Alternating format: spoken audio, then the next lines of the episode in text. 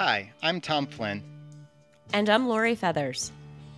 and welcome to Lost in Redonda.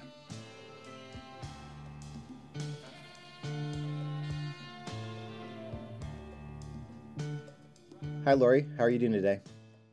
Tom, I'm doing well. I'm um, looking forward to talking to you today about Muriel Sparks' The Bachelors, which is on our ticket for today in our ongoing Muriel Spark um, project. I guess this is what novel number four, five.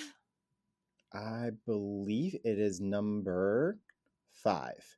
We've had uh, The Comforters, Robert Robinson, uh, Memento Mori, uh, The Ballad of Peckham Rye, and now The Bachelors, which puts us one away from um, the prime, as I keep referring to the prime of Miss Jean Brodie.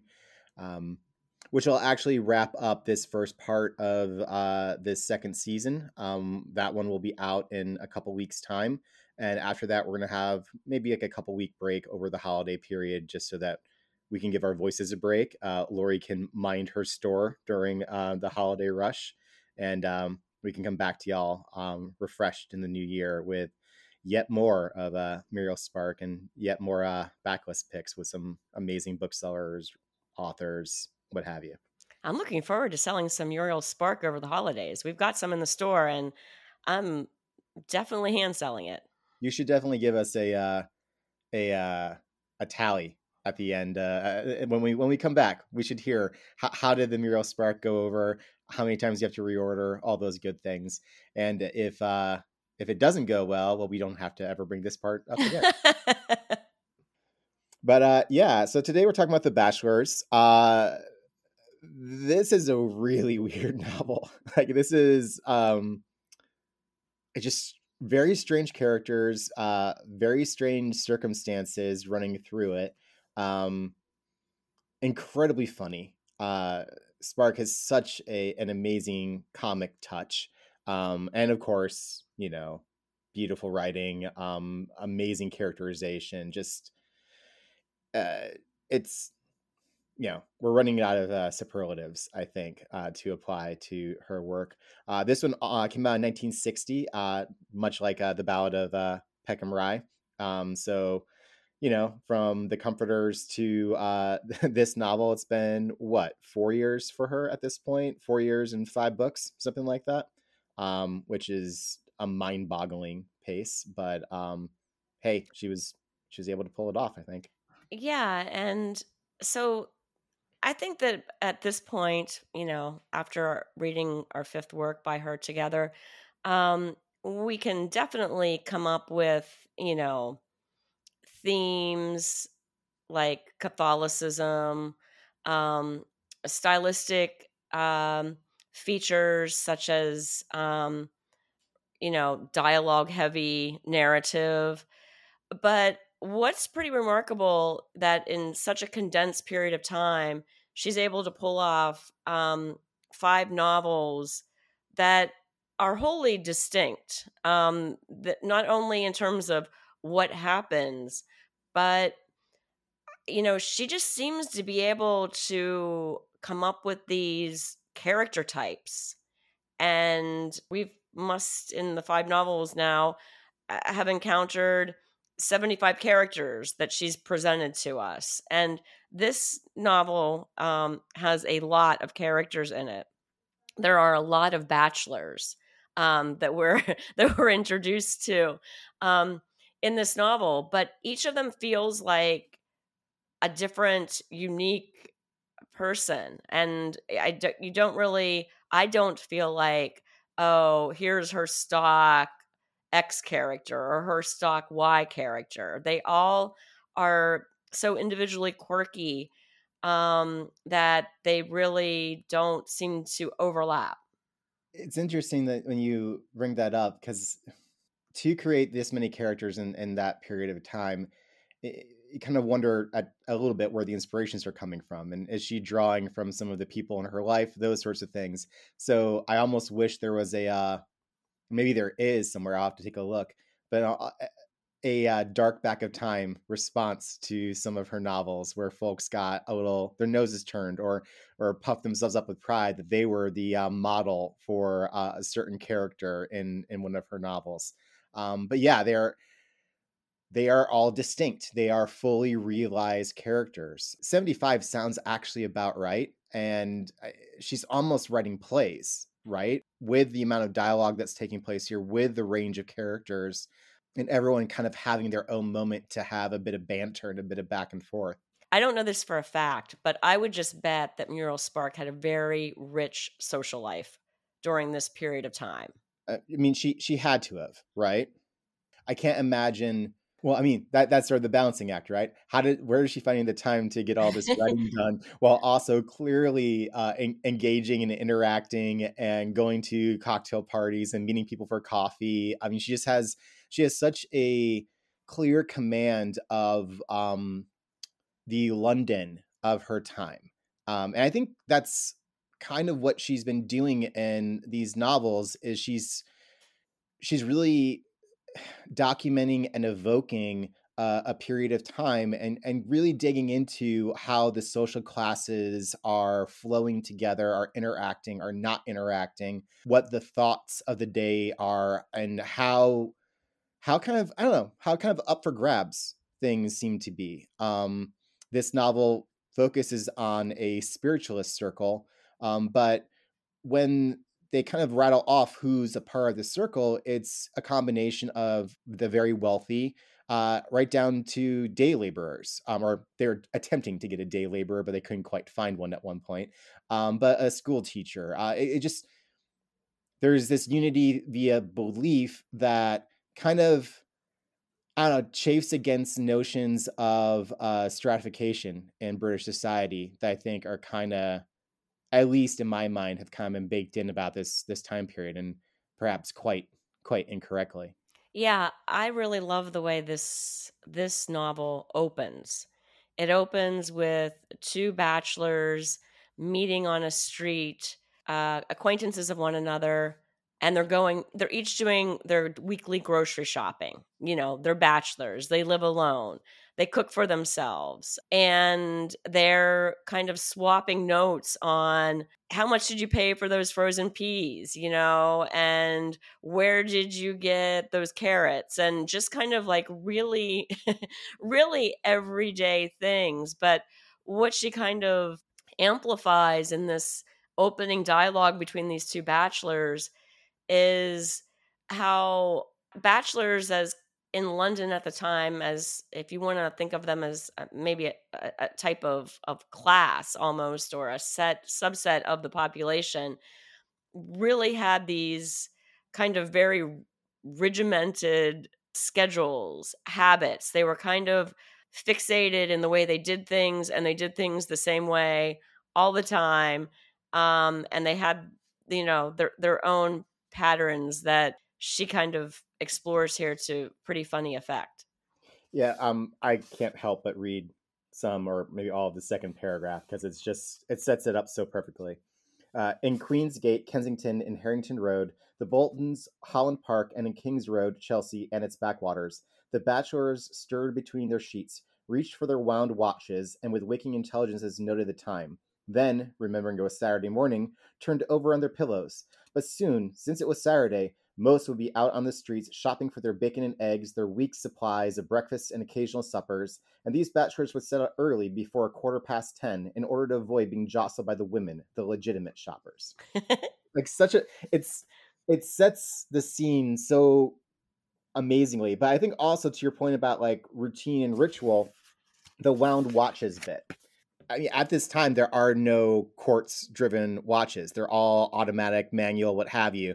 So they eh, or wound. And so all these men, the last thing they did before they went to bed, or one of the last things they did, was they stood there or sat there and they wound their watch so that it would be at the right time in the morning. And so, like, but that's just part of their everyday life. That's part of their everyday routine because they have to maintain those routines because they are bachelors, because there is no one else to make sure the watch is wound, make sure that the the shopping's been done. And it's yeah, it's it's so it's such a specific detail to throw in there, but it speaks volumes to you know how how these lives are structured and are executed against yeah there's very little impromptu things happening in their lives you know they they know they know what to expect um they don't have the variables of, of children and wives and crazy things happening they've got pretty standard jobs and they live in you know walk ups or flats in the middle of the city. They have their usual drinking hole, their usual pub. But I guess um, that kind of leads to something kind of extraordinary, and that is kind of the where the movement in this novel comes from is when you plop a medium down um, in the middle of this group of bachelors, what havoc can ensue? As Lori said, there are so many characters in this novel, and there are so many scenes that it would be a fool's errand for us to even really try and get into even a quarter of it. Quite frankly, like it's it's it's a lot. Uh, it's I think actually probably the slowest moving of her novels, at least uh, for me. That was my feeling, and I think it is because of the constant jostling of characters and the constant reorienting of okay who is this person oh right right that you know it's tim this time and and all all those sorts of things but to give a sense of what's taking place in this novel um there is this uh, spiritualist circle uh, their primary medium is a man named patrick seaton we see him very like within the first chapter of the novel w- without yet knowing his name or precisely uh, who he is except that we do know that he is uh, about to appear in court uh, on charges of fraud. As we get further into it and further into this spiritual uh, spiritualist group, it basically comes out that there was a member of the group who uh, Patrick Seaton was spending a, quite a bit of time with, giving information um, to her. Her name's Frida, um, or is it Freda? It's F R E D E A. Um, I guess Freda. Freda is probably more accurate giving her information from uh, her husband from beyond the grave, and um, he stands accused of having taken a check of two thousand pounds uh, and basically stealing the money. Uh, there is a forged letter, or a letter that is asserted as a forgery that uh, Patrick uh, supplies to to the police, uh, stating from Freda that the money is a gift to him, but the concern over Patrick being arrested, uh, be, being found guilty and sent to prison, and what that will do to, as it turns out, a a large number of people. Um, the spiritualist uh, circle, um, his seemingly girlfriend. It's a little unclear. I mean, they are together, but he clearly would rather his relationship with Alice. We should probably touch on a little bit. Um, but um, she's pregnant um, so obviously she has a concern about him going away. And then all these bachelors, um, not most of whom are not even members of the spiritual circle, are brought into uh, the orbit of Patrick's uh, case and its consequences and its consequences for for their own lives. Uh, it's it's really something. Well, it's clear pretty early on that Patrick Seaton, the medium, has this kind of I don't know, magnetic pull when it comes to women. He's apparently, we learn, well, he tells Alice that he's married, and that's why he cannot marry her in her um, compromised position carrying his baby. And we find out that he's he's allured and manipulated any number of women before we get to Alice. Um, his main benefactor or supporter um, is this widow named Marlene, um, who kind of hosts the uh, the spiritualism sessions where they this sounds so weird to me. They bind Patrick to a chair and he kind of goes into a trance and his eyes roll up in his head and he, and he starts foaming at the mouth and he presumably talks for or or through their deceased loved ones. In the case of Marlene and Freda Flower, it's their deceased husbands. and of course, you know, they're convinced that that he's legitimate because he's saying things that there's no way he could know otherwise unless he were talking to their husbands in the afterworld. I find it interesting that he is alluring and he does have this sort of effect on people. Um, and we just read a novel of hers with a similar character in Dougal. But Dougal, you, you could almost understand why he ha- was so magnetic. I mean, he was he was a fast talker. He was interesting. He could, you know, wrong foot people well and then reorient them to what he wants. But he he was frenetic. Whereas Patrick is very much, I mean, he's described as being. He, he sounds like he's gaunt practically. He's uh, very he, milk toast. Very and absolutely, and um, much older uh, than Alice. Alice is clearly suggested to be in her like at most early 20s. From the descriptions of his life that we get and just sort of his physical description, he sounds like he's probably at least 40 or so. And, and so like I, I just find that's just kind of neat in a way. I just, I just wanted to remark on that. Um, we have two such similar characters in Dougal and Patrick uh, that present in such wildly different ways. Um, although when Patrick do- is on the stand uh, in his trial at, towards the end of the novel, um, he sounds completely different than he sounds uh, the rest of the time. So there may be a little bit uh, of masking uh, going on there. A lot of the humor in the first part of the of the novel um, is Marlene because Marlene is trying to to form this coalition that will testify on Patrick's behalf um, during the trial.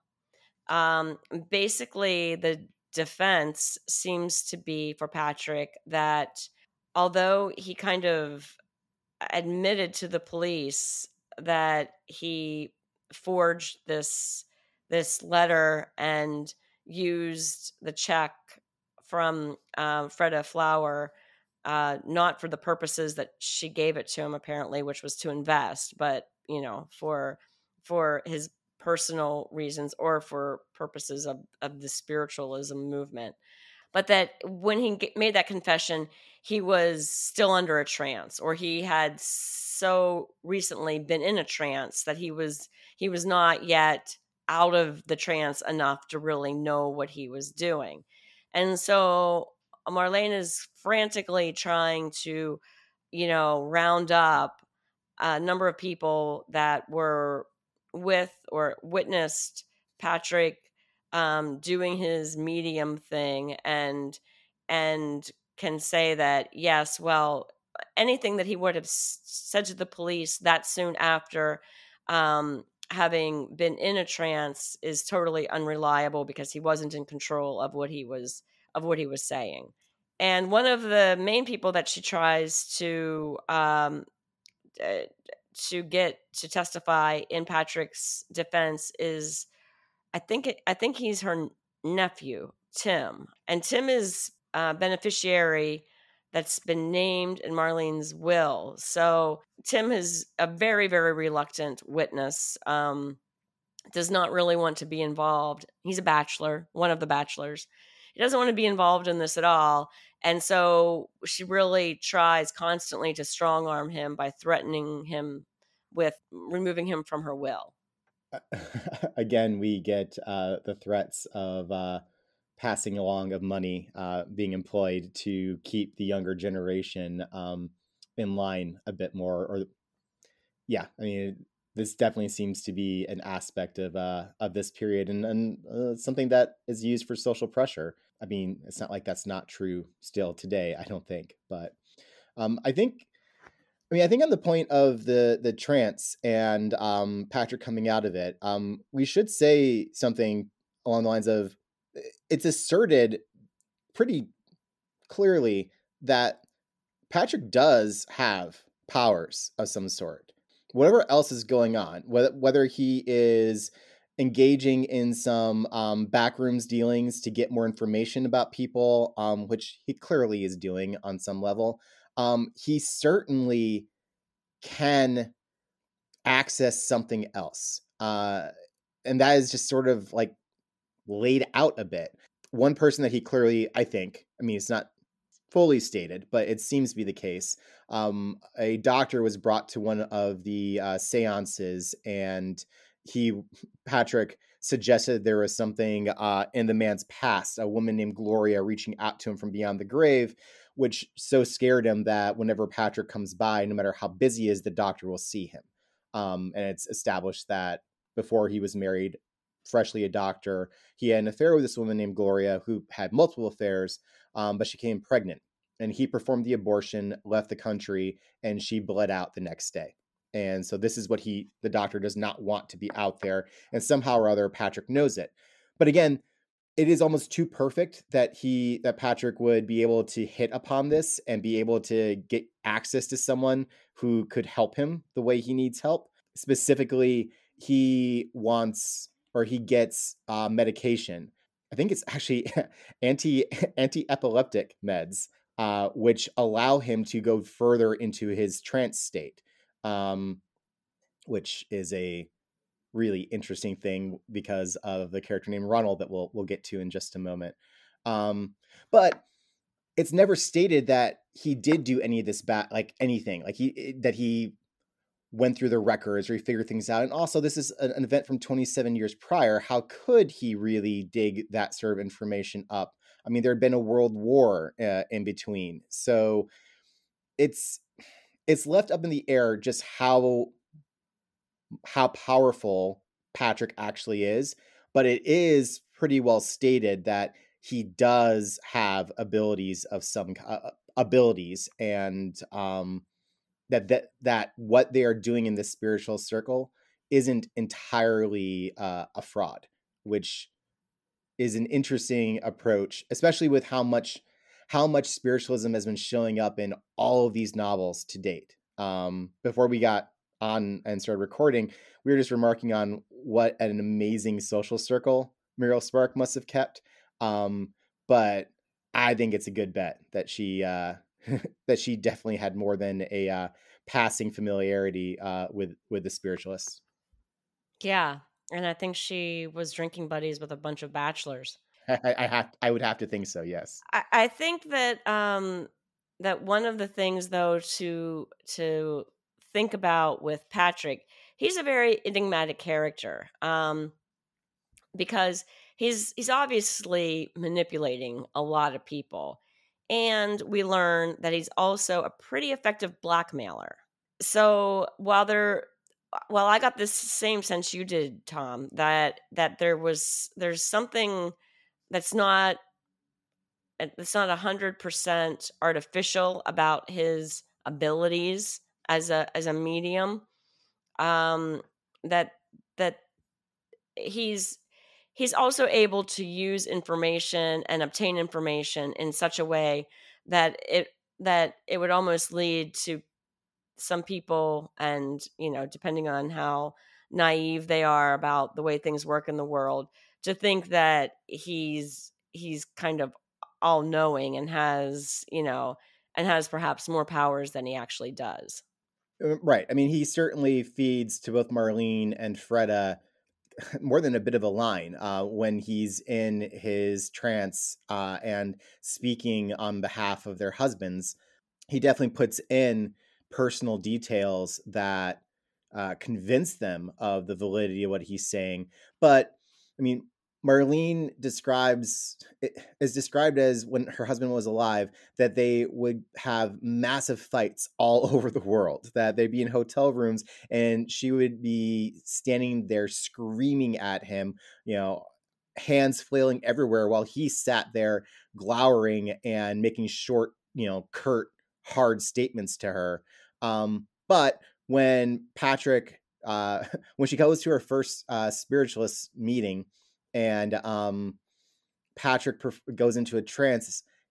The husband is happy and he says that she should enjoy life and and you know trust herself that she was always supposed to be a person who was in command and in charge and now that he's gone she needs to take on that role and she's like of course that's exactly who i've always been and i mean it's wish i mean there's an element of wish fulfillment to it but then there are all the details that convince her that this is this has to be her husband and this is what he really thinks now that he's on the other side.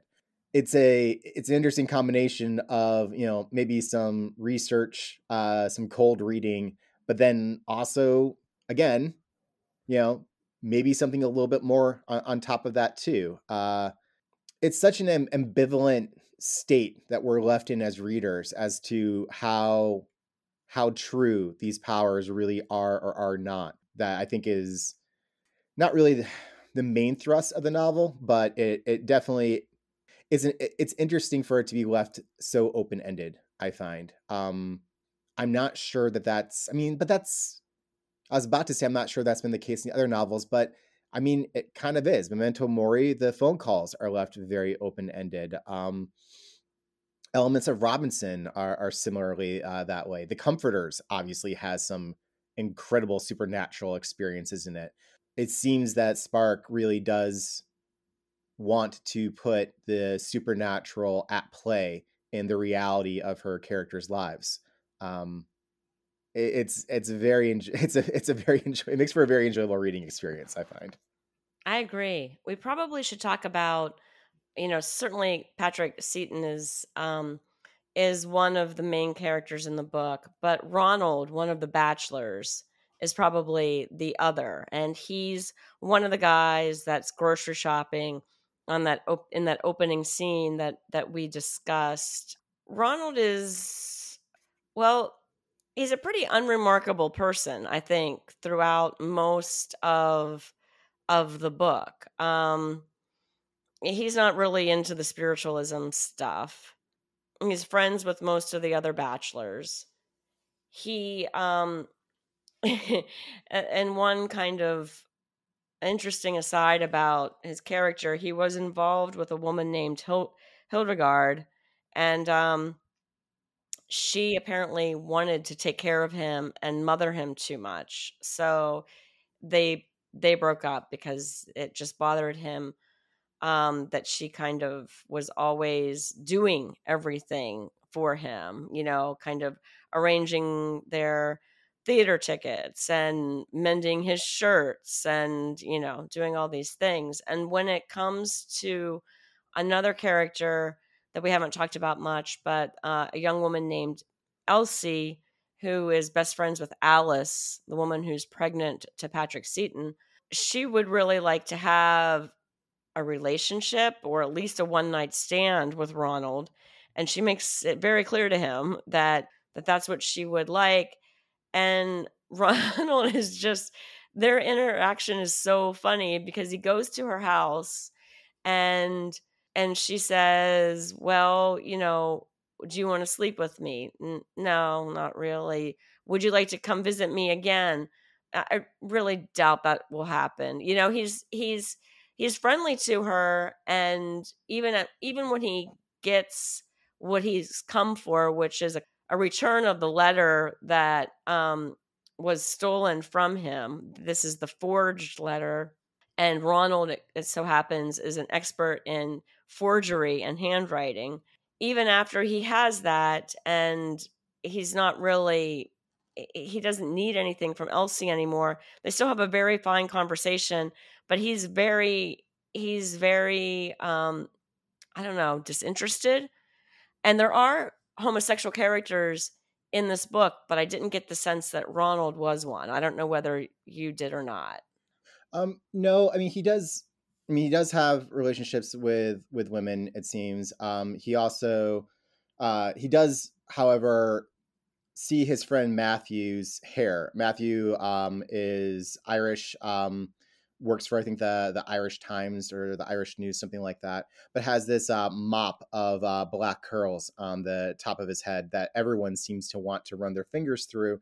And Ronald finds himself, you know, thinking to himself, well maybe there is such a thing as you know uh, unconscious homosexuality or maybe you can respond to certain people a certain way sort of thing um, there is a whole spectrum of uh, sexual interests, uh, sexualities on display uh, just in The Bachelors. I mean, it's really Elsie is someone who seems to be looking looking for love and connection um desperately wants to have a baby desperately wants a man to be with her fully and, and so far has been disappointed in every relationship one night stand longer term relationship she's had something that ronald um in their conversation really does kind of warn her is going to be the case like this this is pretty much was if you're if you're waiting for a man to be especially interesting, you're going to be waiting for for quite some time.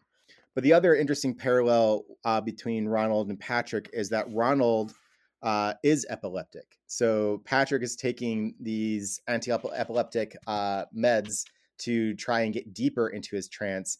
Um, Ronald has them in order to um, hold off uh, a fit, a seizure. Um, the opening chapter where Ronald is out shopping and runs into his friend Martin, who is actually a prosecutor and is the one that's going to prosecute the case against Patrick. Um, and it's just so neat how so these like just there's no reason for so many of these people to have any interaction with each other except that they all live in London. They all live in the same place. So they're never that far away from anyone else. There's all there's really only one person at most between characters who have never met each other may never actually interact in the novel but you can almost see them like one leaving the the the gentleman's club at the same time the other one comes in sort of ships passing in the night but on the point of ronald being kind of i don't know not terribly interesting i, I almost feel like that's a deliberate choice on his part because of his epilepsy um, he w- he wanted to be a priest. He wanted to be any number of things, but he was advised that because of his condition, he really couldn't overexert himself. He couldn't be put into positions of of power. Um, the civil service was likely out, and and that his mind, his mind and his life could never be first rate because he's epileptic. It seems in a way that he decided that if he can't be first rate, then he'll just sort of drift. But he also has this habit when he can't sleep of putting all of his acquaintances sort of on trial, having conversations with them, pushing and prodding, getting a sense of how they what they would say, how they would react. Um, it's I mean, he clearly has a really interesting mind, but um, has found himself in a place where he can't exercise it the way he wants to. And since he can't exercise it the way he wants to, he's just sort of not going to. Like he's just not going to do very much. One of my favorite personality traits about Ronald is he's um he does let the epilepsy kind of dictate his life and his life choices.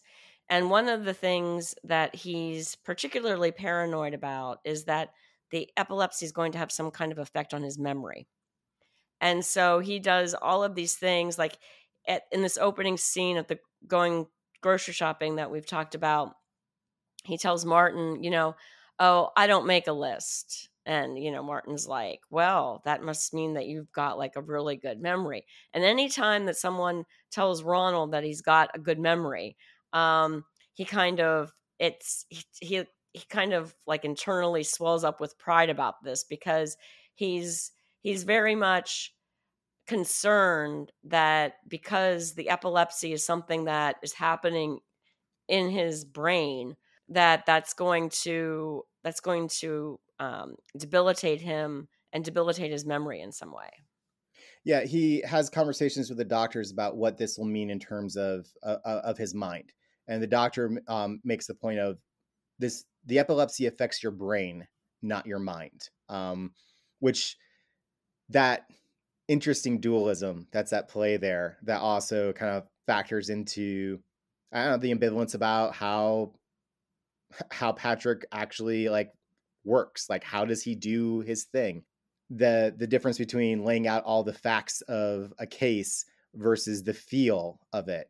Um, this there's something really interesting going on in this novel in terms of what she might be approaching or or or assessing through the characters through through the setup. There is a scene at the end of the novel uh, during the trial where um, Ronald is laying out all the exhibits, and as he's saying, an exhibit A, you can see this, and exhibit B, you see this, and the judge has to keep cutting in saying exhibit b is the uh, suggested for you know forgery and exhibit c is the sample handwriting and, and like it's this very technical almost csi sort of like and this demonstrates this and the o was started at the top on this one but on the bottom of this one and no one writes like that and on and on and on and it's impossible to follow like it is scientific it is factual it is all these things but it it almost I would have been lost if not for the judge chiming in every so often, let alone the jury, right? And I think that in a way that's sort of a a, a microcosm of a lot of what's happening in in this novel. Like you or even our discussion of it. We could go through all the incidents in the novel and kind of suss out how they interplay and what they mean for this character or that character or what have you. But that doesn't give you the feel of the novel. The feel is generated by by the interactions by our reading it by by how how it's coming across to us and there's something of an argument for um heart over brain there i think. That's or i guess to keep it consistent mind over brain there um i think. Yeah i that's that's really a, a nice way of putting it. Eh, you know the tone of these novels is is at once serious, uh, but really kind of infused with a lot of humor too. I mean, it's not it's not slapstick silly like a Wodehouse or something like that. You know, like some British British writers.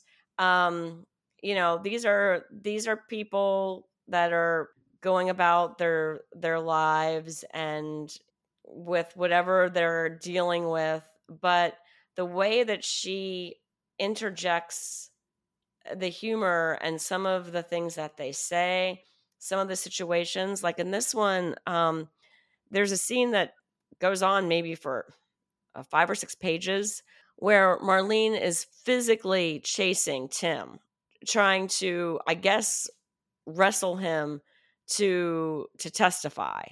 And what what then is is quite so humorous is the next morning, the day of the trial, Tim has evaded her and and refused to testify. Marlene's packing a suitcase and she's getting the hell out of town because she's not going to testify either. Um, and this is after she spent, you know, the first three quarters of the novel doing everything in her power to to get people to support Patrick and to to try to keep him out of jail. But she gets spooked, I guess, or maybe she was never really serious about testifying in his favor in the first place. I'm not quite sure, but um, it's it's things like that where she she she turns the character kind of inside out, and you see that what you thought was was their purpose, you know, and what their intentions were uh, probably probably is not the case.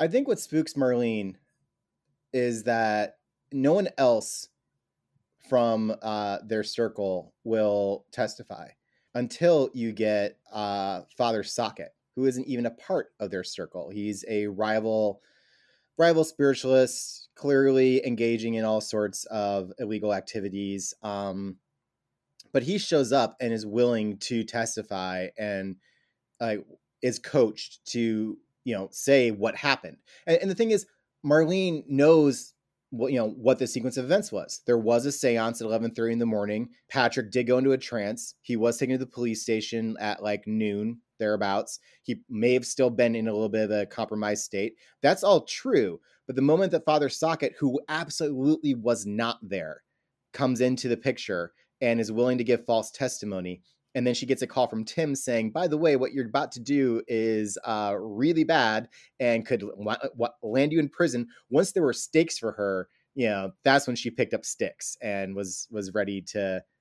So I, I don't think it's that she believes less in Patrick, but I think it's um, she doesn't believe in uh, spiritualism and Patrick's uh, ability and the need for his ability uh, at the risk of her own freedom, which I guess fair enough. She isn't exactly the most pleasant character throughout the novel. She's very funny and she's definitely a force of nature, but um, she's she's not the most fun person to be around. I don't think for most of the characters. No, she seems to annoy pretty much everyone, and Patrick puts up with her. I think because she's got some money and she hosts all of the all of the sessions uh, for him to do his thing. Um, two things about Father Socket.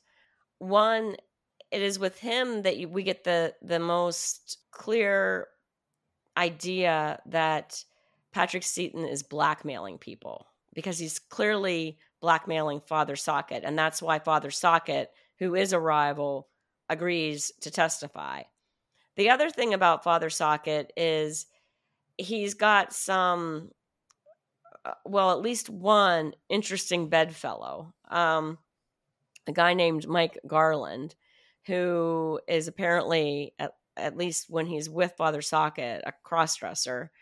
Um, and there's, I, I feel in this novel more so than others, there's a very, um, there's a very anti-homosexual vein running through it and i'm not sure that i think that muriel spark is is that's that's reflecting her views i think it's to me it feels more like she's reflecting the views of 1950s london at that time I, I would agree with that. Um, Elsie specifically has a very visceral reaction to the idea of anyone who's gay. Um, she is was connected with Father Socket and then comes to his uh, apartment um, one day, and Garland answers the door in a dressing gown with lipstick on his face, and she she you know decides that they're both gay and that that's the worst thing possible, and uh, and yes, there's there there's a good bit more of biases and um,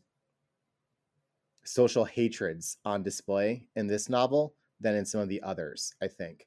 Marlene has an interaction with Ronald where, when it comes out that Ronald is uh, Roman Catholic, uh, without missing a beat, she says that she's anti RC. I mean, that this is cropped up in some quieter ways, uh, a, a sentiment against Roman Catholicism within the society, but to have it so plainly and baldly stated is, I mean, plainly and baldly are basically the same word, but anyway, Tom, um, to have, have them have it so so stated is, I mean, it was jarring, quite frankly. Um, Ronald's response was amusing, and he has a range of responses that he's developed over the years. And, and I mean, in regards to Garland, uh, he is stated as he's the only character in the novel that is outright stated as being homosexual um, he did time in prison for solicitation. When he gets out of prison is when he meets Socket um, and unlocks his clairvoyant powers. And again, this is a this is where it's suggested that there is something to that. He does spend a lot of time um, digging up dirt on people, but that's just to make sure that he can embellish things right. It is suggested that he does have a certain level of clairvoyance um, going on, uh, which again is just sort of muddying the waters a little bit. But he finds acceptance in Socket and uh, a way of being in the world, um, and acceptance of his own homosexuality. Uh, more on the secret life of Patrick Seton. Um, there's there's so many layers to this guy. So we learn that you know he's been stealing money from. He's got a history of stealing money from women. Um, he's not married, even though he tells Alice that he is because he doesn't want to marry her. And that whole vein of the story is interesting because when we get into Patrick's point of view, um, he feels that he needs to to shed Alice, that he doesn't have any intention to marry her. He doesn't want to marry her. And while if you're in England and you want to get rid of someone or or have excise someone from your life, you go to London and get lost in London because right, it's so big. But he makes the, the distinction that if you are already in London and you meet that person in London, there's no way there's no way that you can can get rid of them. Um, and so then he kind of concocts a very sinister little plan with with the doctor that that he's blackmailing. Yeah, it's it's funny that it's such a it's true. It is a great way to get lost is to move to a city. But then in this novel, we're seeing so many people who have no relation to each other, all all spiraling around each other, all orbiting each other in, in like celestial bodies. It's it's neat. Yeah. Uh, so Alice is uh, on top of being pregnant, uh, diabetic, and has to take uh, insulin injections. Uh, and Patrick is deceitful with the doctor as to how regular um, Alice is with her injections. Um, and starts asking for information about, well, what happens if she takes too much? What happens if she doesn't take enough? What about this? What about that? And kind of getting the full scope of what insulin or its lack thereof could uh, could do to her. Um, and then is inquiring from the doctor or demanding from the doctor access to the doctor's uh, Swiss chalet or Austrian chalet. Um, and that after the trial, once he's uh, acquitted, they'll go there for their honeymoon or for a holiday. And the doctor is not dumb and is figuring out that uh, there's a good chance that Patrick is going to try and use the insulin to kill her. And then as as the novel progresses, and especially during the trial, Patrick is fantasizing about murdering Alice, about freeing her spirit from her body. This idea of moving her into the air, into the spiritual, and how much better and cleaner that would be. But like his mind takes this really sinister, uh, very, very dangerous turn. Um, it occurred to me uh, as you're saying that a thought I'd had as I was reading and you know first we were first kind of digging into Patrick. He kind of reminds me of as a, a version of another literary character from a novel that was published just five years previously. He has a little bit of Tom Ripley to him. Um, there's a bit of that physical description. There's the uh, manipulation, the blackmail, uh, the ability to kind of really see into somebody and take advantage of what, what you know about them or what you're what kind of a reading you're getting. Um, I don't know. I was wondering what what what you think about. I mean, it would not be.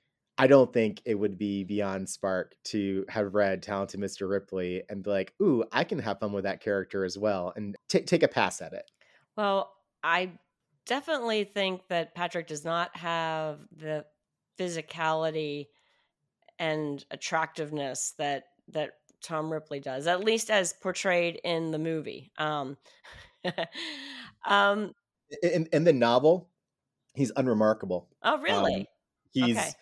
He's not terrible. He's not bad looking. He's not especially good looking. He's the kind of person that can fade in and out. He is very good at working his way into people's lives. Um, but really, the people that kind of want something like that, uh, someone like him around. Um, there's not the same magnetic he has a charm, but I don't know that necessarily I would describe as charisma. And certainly the uh, the Matt Damon um, Ripley has uh, his share of uh, charisma in, in that film. I found the most fascinating thing about um, Patrick's plan to murder Alice is how he justifies it in his own head. And the way that he does that is he says that unlike the other women that I've been involved with, I never took any money from Alice. In fact, I've provided for Alice. I've given her things. I've I've provided for her. I've given her money.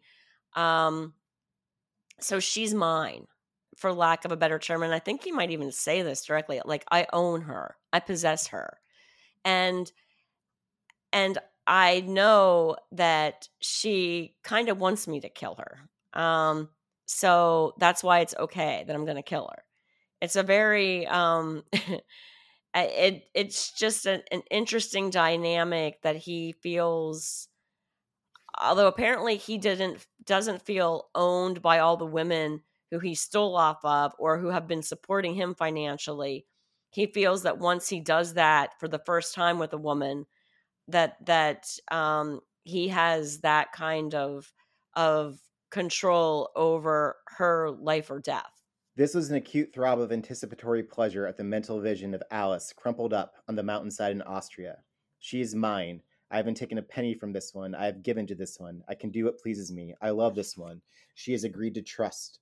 Crumpled up on that mountainside in Austria, Alice, overloaded with insulin, far from help, beyond the reach of a doctor, beyond help.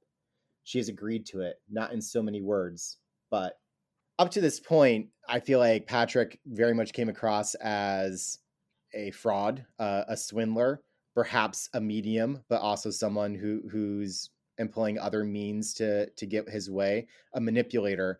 But and this is happens in the last about 50 pages of the novel that we get sort of this uh, portrait of Patrick's mind, Patrick's life. He is a dangerous person. Uh, he is very clearly a very dangerous um, being operating in the world.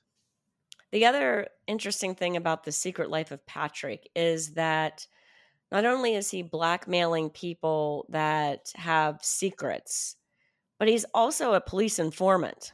Mm-hmm. Um, there's a detective named Ferguson um, who is one of the people investigating this forgery case against him. And we learn that they have a, you know, they have a history, these two, because um, you know, Patrick has been um, accused and convicted of other crimes, and um, he's gotten out of some sticky situations by offering to provide information uh, to Ferguson. And in fact, there's um, there's some discussion that between Patrick and Ferguson that Ferguson would really like to get the the goods on Father Socket and you know and maybe maybe patrick can exchange that information for not being um, tried for this forgery of um, of Freda Flower. Yeah, and I mean, I think that goes to strengthen the idea that um, Patrick is employing some other means to learn about people to make sure he has the information he needs to get the reaction that he that he wants um, when he does go into his his trance states, or at least to influence whatever is whatever it is that is uh, that is happening in that state. Um, I was just thinking that it would be a lot of work, but it would be interesting to create a little um, little web of social interactions and see if we ever see if we ever get some crossover like we began to get with uh Marías with some of the characters showing up in other novels but are are we going to see Ferguson um, in the background of uh, one of the other? Yeah, I haven't noticed it yet. I haven't noticed a, a name crossover or or even like a a social situation where someone else could be. But I don't know. The the London Sparks London is uh, pretty incestuous in terms of the characters and and who's who's hanging out with whom. So it would not be would not be beyond her. Well, you all you be on the lookout for Ferguson. I'm going to be on the lookout for Matthew the Onion Eater. Um, Matthew is one of the bachelors, and in order to kind of thwart his own sexual impulses, kind of self sabotages by eating raw onions before he meets up with women. and so the women that he m- meets up with, and in this case, Elsie, she tells him that you know, or asks him, "Have you been eating onions?" Yeah, I can tell, but I don't mind. Um, so that's that's kind of a, a pretty interesting personality quirk that um, I'm sure we'll spot if if we come across it in some of the other novels. Yeah, absolutely. But I mean, I think that also, I'll, I'll, I think we did a nice job in this episode. I mean, we can we should keep chatting as things come as things occur to us, but um, I think we did a good job with what is a Herculean task of trying to encapsulate or really go out, go into this novel. I mean, the number of inter- number of characters, the number of interactions among those characters, what those interactions later revealed to mean. So in Elsie's case, the smell of the onions actually reminded her of her uncle, who um, she was clearly ha- uh, having sex with while underage. So it made her feel very strange and not very fond of Matthew after the fact. But in the moment, it made her feel comfortable. And it just like, this is what Spark does. She pull she she is she's so good at not wasting a sentence or a moment to then build upon a character and build more and build more and when she feels like she needs to interject something narratively where it, when it isn't driven purely by the dialogue um, she detonates so much of the dialogue that has taken place and what you think a character is or isn't or what things meant or didn't mean to that person. Uh, it's just it's really masterful and it's really really uh, quite something yeah i maybe we're patting ourselves on the back uh, talking about what a good job we've done um i think it's fine you can always pat yourself on the back oh, what a good job we've done talking about this novel but um it's fun to talk about. It's a fun novel to read, um, just like all the others that we've read so far. You know, it's a tiny little novel that you're thinking, wow, how is the effect of this novel so big in in so few pages and and seemingly effortlessly like i i never feel like spark is trying i never feel like she's I never see the effort. I don't see the scaffolding of the work. Um, it's just, it's like it's just rolling out of her in the most effortless type of way. Uh, you know, I'm, I'm sure that, well, I'm, I'm guessing that's probably not the case, but um, the the ease with which you feel that these stories are being narrated and the characters being identified and, and, and developed and and given these unique personalities it it's just it's pretty remarkable yeah it's it's very fun to spend this much time. I mean we did in season one with Marías but it's a very, this is a very different kind of writing and um it's this is just such so much fun to spend time with someone so good at their craft. Um, and I'm very, very excited that next up we have the Prime, that we finally get to her most famous work, um, the only one that um, either of us had read previously, and, and I have not yet read it. So I'm uh, I'm looking forward. I'm looking forward to digging into that one. I don't recall any bachelors in that one, but I might be wrong. Well, we'll we'll we'll have to find out. All right. Thanks, Tom. Thanks, Lori.